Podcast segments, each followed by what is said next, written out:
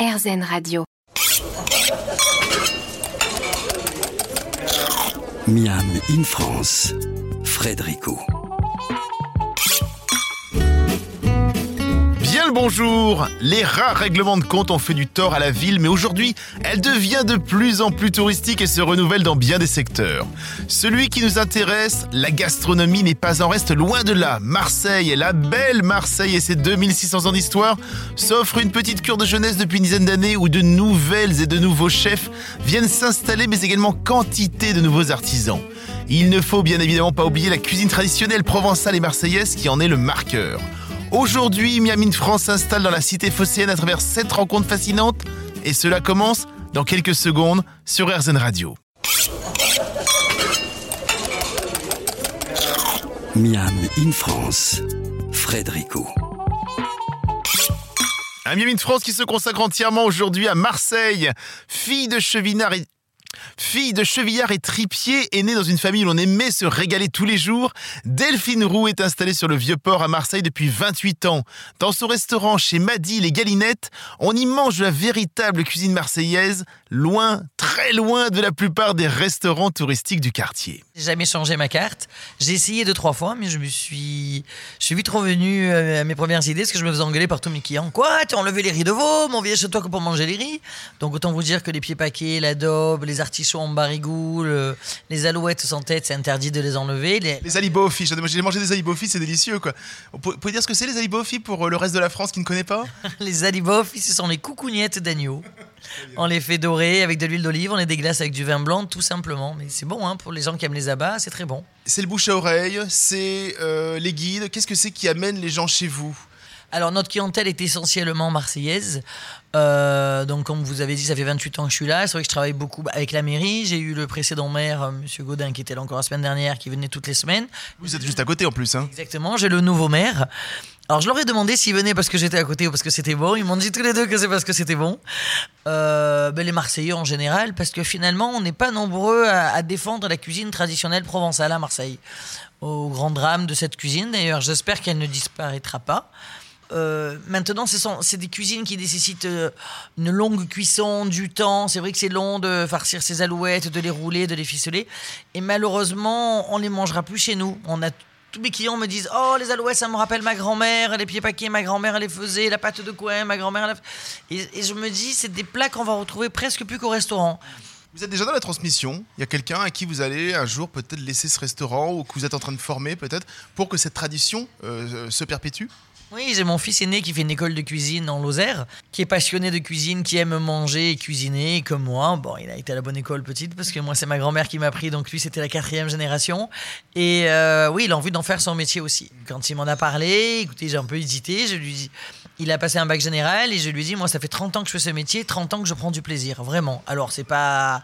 C'est du souci, c'est comme beaucoup de choses, mais on dit beaucoup que c'est un métier très difficile et qu'on trouve plus de serveurs parce que c'est dur, mais j'ai envie de dire, mais d'abord, c'est un métier génial. Quand je cuisine, quand je reste l'après-midi en cuisine pour, euh, pour faire réduire mes sauces, je, me régale, je coupe mes légumes, ça me fait du bien. Quand je voir mes clients qui tous les jours sont différents et qui sont heureux, qui choisissent de venir passer un moment de détente dans notre établissement, on a une vue extraordinaire. Sur le vieux port, hein. là, on est, là on est vraiment sur le vieux port. Quoi. Exactement, on est en face de la bonne mer, on est sur le port. C'est non non, on fait un métier qui est, qui est très agréable, dur mais avant tout agréable. Comment on définit la cuisine marseillaise? Comment euh, traditionnelle? On a toujours l'impression que la cuisine du Sud, elle a toujours, euh, comment dire, pignon sur rue en juillet-août, par rapport au soleil, par rapport aux tomates, par rapport à plein de choses. Comment en hiver on la travaille? Je veux dire, tous les produits, vous avez la, sauce tomate qui est extraordinaire, qu'on a pu manger effectivement, oui, à la fois dans les alouettes et à la fois dans les pieds paquets, euh, qui est extraordinaire cette sauce tomate. J'imagine que c'est des tomates que vous travaillez vous-même en été et que vous gardez pour l'hiver, c'est ça? Bien sûr, tout à fait. En fait, c'est les rares plats où on met de la tomate dans les plats, dans les pieds paquets, dans les alouettes que je garde à la carte. Après, je je travaille vraiment avec une cuisine ben, euh, locavore, donc je suis, je travaille avec des, produits le plus possible locaux. Alors pas forcément, hein, ça m'arrive de, faire des exceptions, c'est clair. Mais euh, la cuisine provençale, c'est quoi? C'est euh, c'est vrai que c'est la, la courgette, la tomate, l'aubergine. Mais c'est euh, aussi et surtout l'huile d'olive, l'ail, euh, les herbes. Et donc ça, l'huile d'olive, l'ail, euh, on les retrouve dans quasiment tous nos plats. Depuis une petite dizaine d'années, à Marseille, il y a une sorte de renouveau. On a l'impression, à la fois parce qu'il y a tous les Parisiens qui descendent, etc., pour faire plein de choses, mais il y a aussi une sorte de renouveau des jeunes restaurateurs. Comment est-ce que vous les voyez arriver Nous, par, exemple, tout à l'heure, on, va chez Regain, tout à l'heure, pour parler avec la chef. Elle a une très bonne réputation. Comment est-ce que vous voyez arriver ces jeunes qui trentenaires qui s'installent pour finalement essayer de dynamiser, redynamiser peut-être Marseille d'un point de vue culinaire C'est super, moi je suis ravi de les voir parce que Marseille c'est devenu...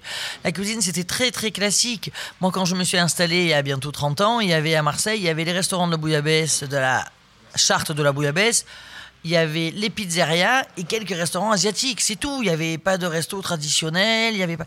Et maintenant toutes ces jeunes, euh, souvent des- je dis toutes parce qu'il y a beaucoup de femmes, pas que, hein, mais elles sont assez nombreuses en filles. Pas très loin, Laetitia Viss, euh, on, on était là. Je pensais à Laetitia, Sarah Chounier avec Regain. C'est des jeunes qui, ont, qui sont pleins de talent, qui sont passionnés par ce qu'elles font.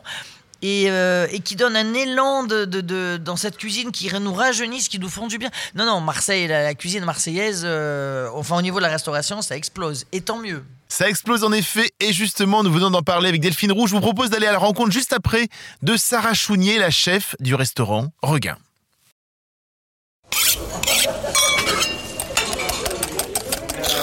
Miam in France, Frédérico.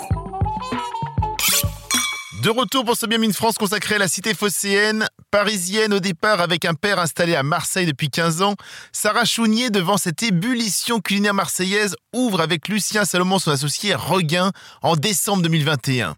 Récemment, lors du festival Omnivore, Regain a obtenu le prix de la jeunesse qui récompense un lieu florissant tenu par la jeune garde actuelle des chefs.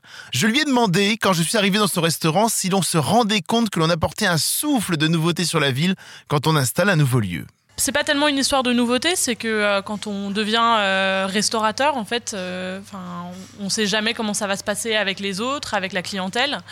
Et c'est vrai que moi j'ai été surprise par euh, l'accueil qui a été fait tout d'abord par les jeunes restaurateurs, jeunes chefs, qui en fait nous ont très bien accueillis. À partir du moment où on est arrivé, on f- tout fait pour nous aider, pour nos travaux. le moment où j'ai commencé à rechercher des fournisseurs, donc enfin oui, on, est content d'en faire partie et on s'y sent bien aujourd'hui. Il y a quelques mois, effectivement, j'avais rencontré euh, Laetitia Viss hein, dans La femme du boucher. Elle aussi fait partie de ces jeunes chefs. Le- C'est aussi intéressant que ce soit les femmes aussi qui amènent ce renouveau. Oui, euh, alors aujourd'hui, je pense que je ne sais pas si les chiffres sont exacts, mais apparemment, Marseille est la ville où la, la scène de chef féminine est la plus représentée. Et euh, c'est souvent le même un peu cas de figure, c'est-à-dire que c'est euh, comme moi, alors moi j'ai un associé, mais c'est des, des chefs, chefs de cuisine, mais aussi chefs d'entreprise qui ouvrent ce restaurant-là. C'est aussi bien de se sentir euh, dans cette communauté-là. Je pense que, en tant que femme cuisinière, on a eu aussi envie de que les hommes entendent no- notre voix, ce qu'on avait à dire en termes de, enfin, de, cuisine, mais aussi de gestion d'entreprise, de management. Comment on peut euh, peut-être euh, apporter des solutions différentes et, changer un peu ce milieu qui est quand même pas très accueillant pour des pour des jeunes femmes. Quand on appelle son restaurant Regain, on pense bien évidemment, quand on est provençal, à Giono. Quelle est pour vous la portée symbolique de ce nom? Alors, bah, Regain, ça veut dire beaucoup de choses. Effectivement, au départ, c'était un clin d'œil à, Jo- Giono et euh, c'était aussi un, lieu, en fait. euh, Enfin, le Regain, moi, en me baladant un peu dans la Provence, il y avait beaucoup de, de, restaurants ou peut-être de, peut de petits cafés qui s'appelaient euh, Regain ou Le Regain. Et il y avait une autre signification qui nous plaisait beaucoup, c'est qu'en fait, c'est une signification au départ agricole. C'est que le Regain, c'est la, repousse, en fait, des, des, des foins, des blés après la première fauchaison. Et euh, c'est souvent un blé qui est plus nutritif, plus fort et euh, qui est utilisé pour, euh, pour nourrir les animaux. Bon, bien sûr, ça fait écho au livre euh, et la signification nous plaisait, c'est-à-dire que nous, que ce soit, enfin moi, dans, dans, mes fournisseurs, enfin notamment les maraîchers où je, travaille quand même avec beaucoup de maraîchers différents, je sais comment ils travaillent, je connais leur exploitation. Et Lucien pour les, pour les vignerons, ce qui est un peu le même principe, c'est on, on essaye de connaître les gens, de- de- de- d'avoir des échanges avec eux. Puis après, il y a effectivement ce terme regain qui est un, un terme optimiste, euh, enfin Le renouveau, quoi. un renouveau, un peu joyeux, et, enfin, et ça nous plaisait bien. Quelle est la cuisine que vous proposez, vous, et comment est-ce que vous êtes arrivé à les séduire? Euh, après, nous, on n'a pas une, enfin, on, on a une cuisine, euh, je pense, enfin, où on travaille des produits frais. C'est important de le dire parce que c'est vrai que venant de Paris, c'est peut-être un peu le, enfin pas la norme. hein. Enfin, j'aimerais bien que ce soit la norme, mais ça, ce n'est pas encore le cas. Mais, mais dans les jeunes restos qui s'ouvrent, euh, souvent tout le monde, euh, enfin voilà, revendique de travailler des produits frais. Euh, Nous, enfin, il faut le dire aussi à la clientèle marseillaise parce que c'est c'est pas non plus le, type de resto qu'on trouve aux alentours. Et après, moi, je, moi et ma, sous-chef, mon adjointe avec qui je construis le menu tous les jours, on, on construit en fait vraiment la carte en fonction de ce que nos fournisseurs nous proposent. Ce qui fait qu'on a souvent une carte qui change régulièrement. Pour nous, c'est souvent des casse-têtes aussi parce qu'il faut essayer de passer tout ce qu'on peut et, et c'est une, vraie contrainte euh, au quotidien. Mais, euh, mais on, cuisine les produits euh, qui, nous arrivent chaque semaine. Et après, c'est aussi.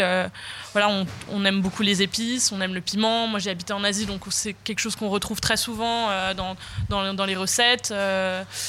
Qu'est-ce qu'on peut manger en ce moment chez vous Euh, Qu'est-ce que vous proposez à vos clients? On retrouve souvent l'entrée que j'ai fait à Omnivore qui, est un peu une, réadaptation de la pomme dauphine. Enfin, en fait, on, sert une pomme dauphine assez classique, mais euh, l'idée c'est vraiment de, la manger avec euh, plein d'autres choses, une sauce, des petites surprises le fond du bol, beaucoup d'herbes.